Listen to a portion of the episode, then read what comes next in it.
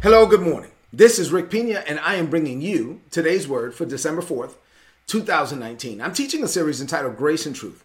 This is actually part 60. So today marks 12 full weeks of teaching on this topic. And I trust that this has been a blessing to you. If you've been missing this and you want to catch up, go to today'sword.org or go to our YouTube channel. So youtube.com forward slash Rick Pina, and you can catch up on all these messages. And I trust that they will be a blessing to you. The title of today's message is Religion Promotes Competitive Jealousy.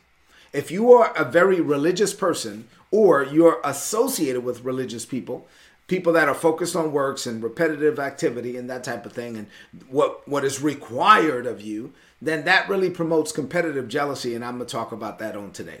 So and we're free from that. If you if you really embrace the grace of god you won't live that way. So um, the foundational scriptures for this series are john 1 and 14 john 1 and 17 this is what the bible says there.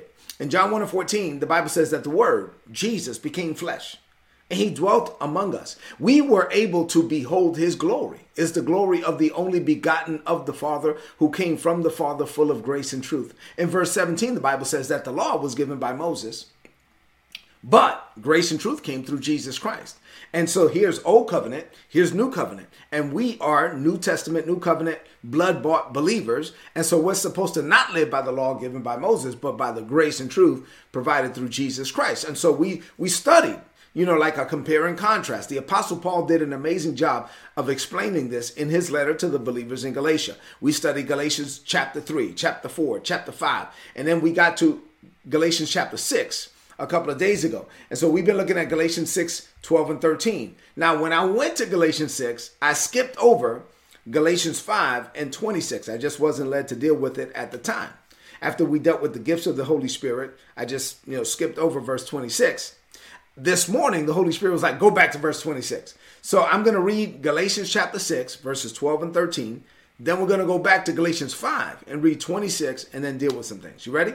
Here we go. Let's get into the word. Galatians 6, 12 and 13 says, All those who insist that you be circumcised are recruiting you so that they can boast in their own works. They are attempting to avoid the persecution that comes with preaching the liberating message of the cross of Jesus not even those who are circumcised. See, this is where they're not being honest with you. He says, now those people that are circumcised, come on, man, they don't keep every detail of the law, so they're lying to you. Yet they push you to be circumcised so that they can boast in the fact that now you're being like them. So they're fo- you see what I'm saying? They're focused on works. They're being religious.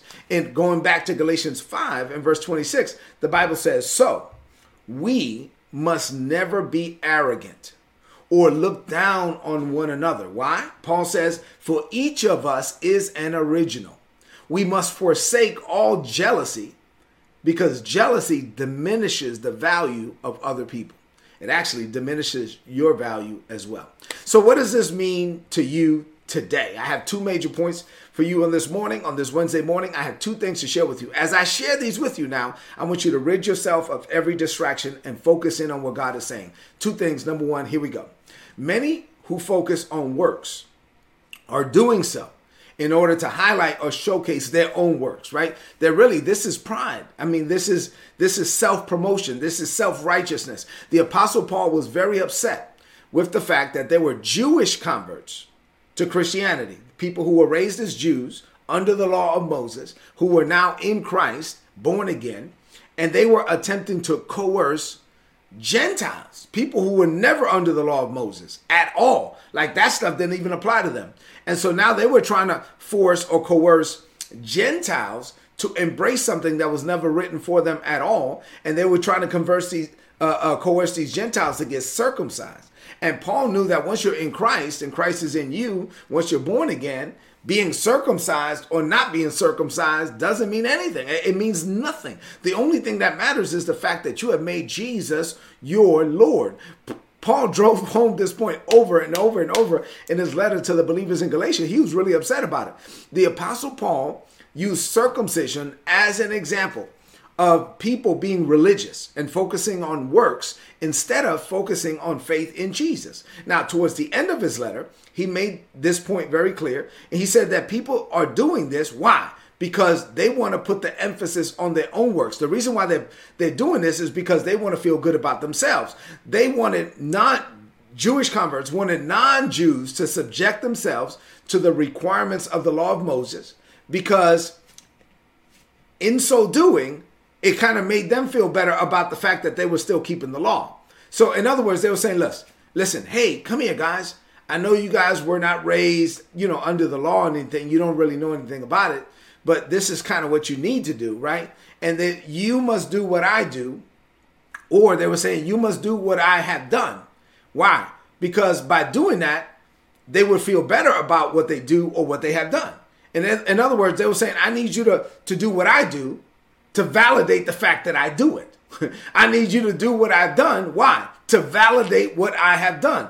And so Paul was like, dude, none of this matters. In Galatians 5 and 6, he said, For in Christ Jesus, neither circumcision nor uncircumcision has any value.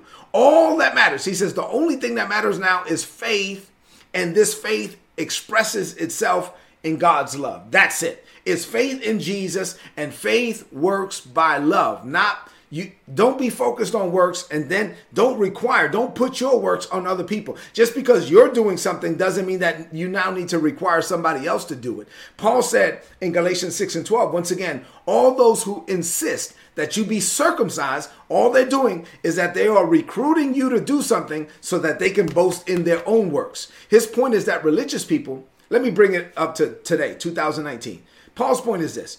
Religious people like to focus on works so they can boast in their own works. So they could boast in what they do, so they could boast in what they've done. And people who live this way, they find validation in their own performance.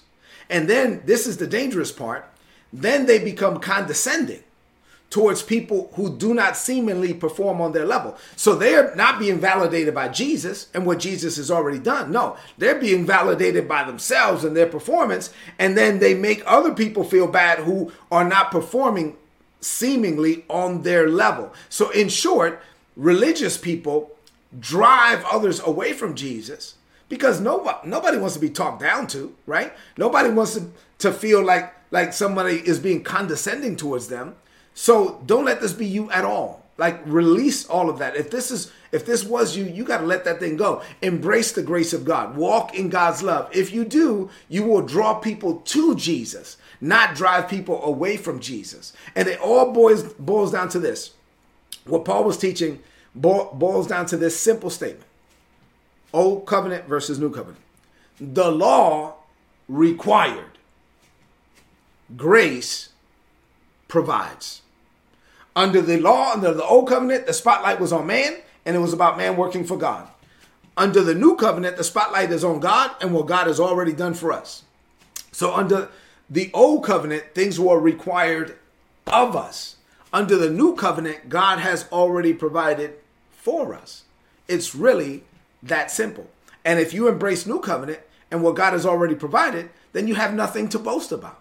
Because if you have any boast, your boast has to be in the Lord. Because your life now is not about you and what you do, it's about him and what he's already done. So you don't have anything to boast about. And that's the whole message of the New Testament. You don't have anything to boast about. So you can't go around looking down on anyone else because you are who you are by the grace of God. Not your performance, but God's performance towards you and in you and with you and through you. That's how we're supposed to live. Number two, when you fully embrace the grace of God, you see no need for competitive jealousy. And this is really a message that needs to be communicated effectively in the church. In Galatians 5 and 26, once again, Paul said, Don't ever be arrogant. Don't look down on, on anyone else, for each of us is an original. We must forsake all jealousy that diminishes the value of other people and it diminishes your own value as well. When you understand God's grace, and and you're free. Like I, t- I dealt with on yesterday. I mean, like you are really free. You can even boast in your weaknesses, right? When you understand the grace of God and you really are free to be the man, the woman that God has called you to be, you see no need to compare yourself to anyone else because you are an original. No one else has your assignment. No one else has your destiny. No one else on this entire planet is called to do what you are called to do. What God, what the grace of God is on you to do, something that no one else is called to do. No one else has your grace. No one else has your calling. No one else has your fingerprint. No one else has your voice print. You are an original. So embrace the grace and the freedom to be you. I am who I am by the way. I'm very comfortable being Rick Pina. I don't have to try to be anyone else. I can't be anyone else. I don't have their grace. I can't run their race. They have the grace to run their own race. I'm running my race. I'm going to celebrate them as they run their race. I'm, I let them be them. I ask them to let me be me. And that way we can all be who God has called us to be. When you are secure, in who you are and secure in God's grace on your life and you're secure in what God has called you to do, you are free. And you're so free that you can celebrate the diversities of giftings and callings without jealousy. You can sincerely celebrate other people because you know that building them up does not tear you down in the process. Insecure people are afraid to celebrate others. You know why? Because they're so insecure that they think that valuing someone else means devaluing yourself. And that's a lie. That's a lie from Satan. But if you believe a lie, you will live the lie that you believe. Many people are deceived into thinking that they can't build others up because they feel like they're tearing themselves down in the process, and that is ridiculous. The sad truth is that this happens in the church, and it should not be so. Listen, don't let this be you. Embrace the grace of God for you to be you you are free to be you. Like I, am free. I, I, don't let other people try to put their assignment on me because maybe I, I, look. I'm not called to do what you're called to do. Don't try to force me to be you. I'm not going to force you to be me. But if we can all be who it, who God has called us to be, then we could be the church and, and we will lack nothing and we will we will win the world for jesus and we will expand god's kingdom into every area and into every um, facet every arena of this planet the world will see jesus in us when we stop comparing ourselves to ourselves and just be the men and women that god has called us to be, be and, and we have no need to, for competitive jealousy. Really, I'm not competing with anybody else. You are only competing with your own assignment. When you get to heaven, God is only going God is going to take your purpose and then he's going to measure you against your purpose.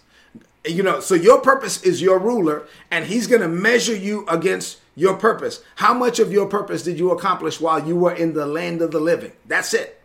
Now, God is not going to use your ruler on me because I don't have your assignment.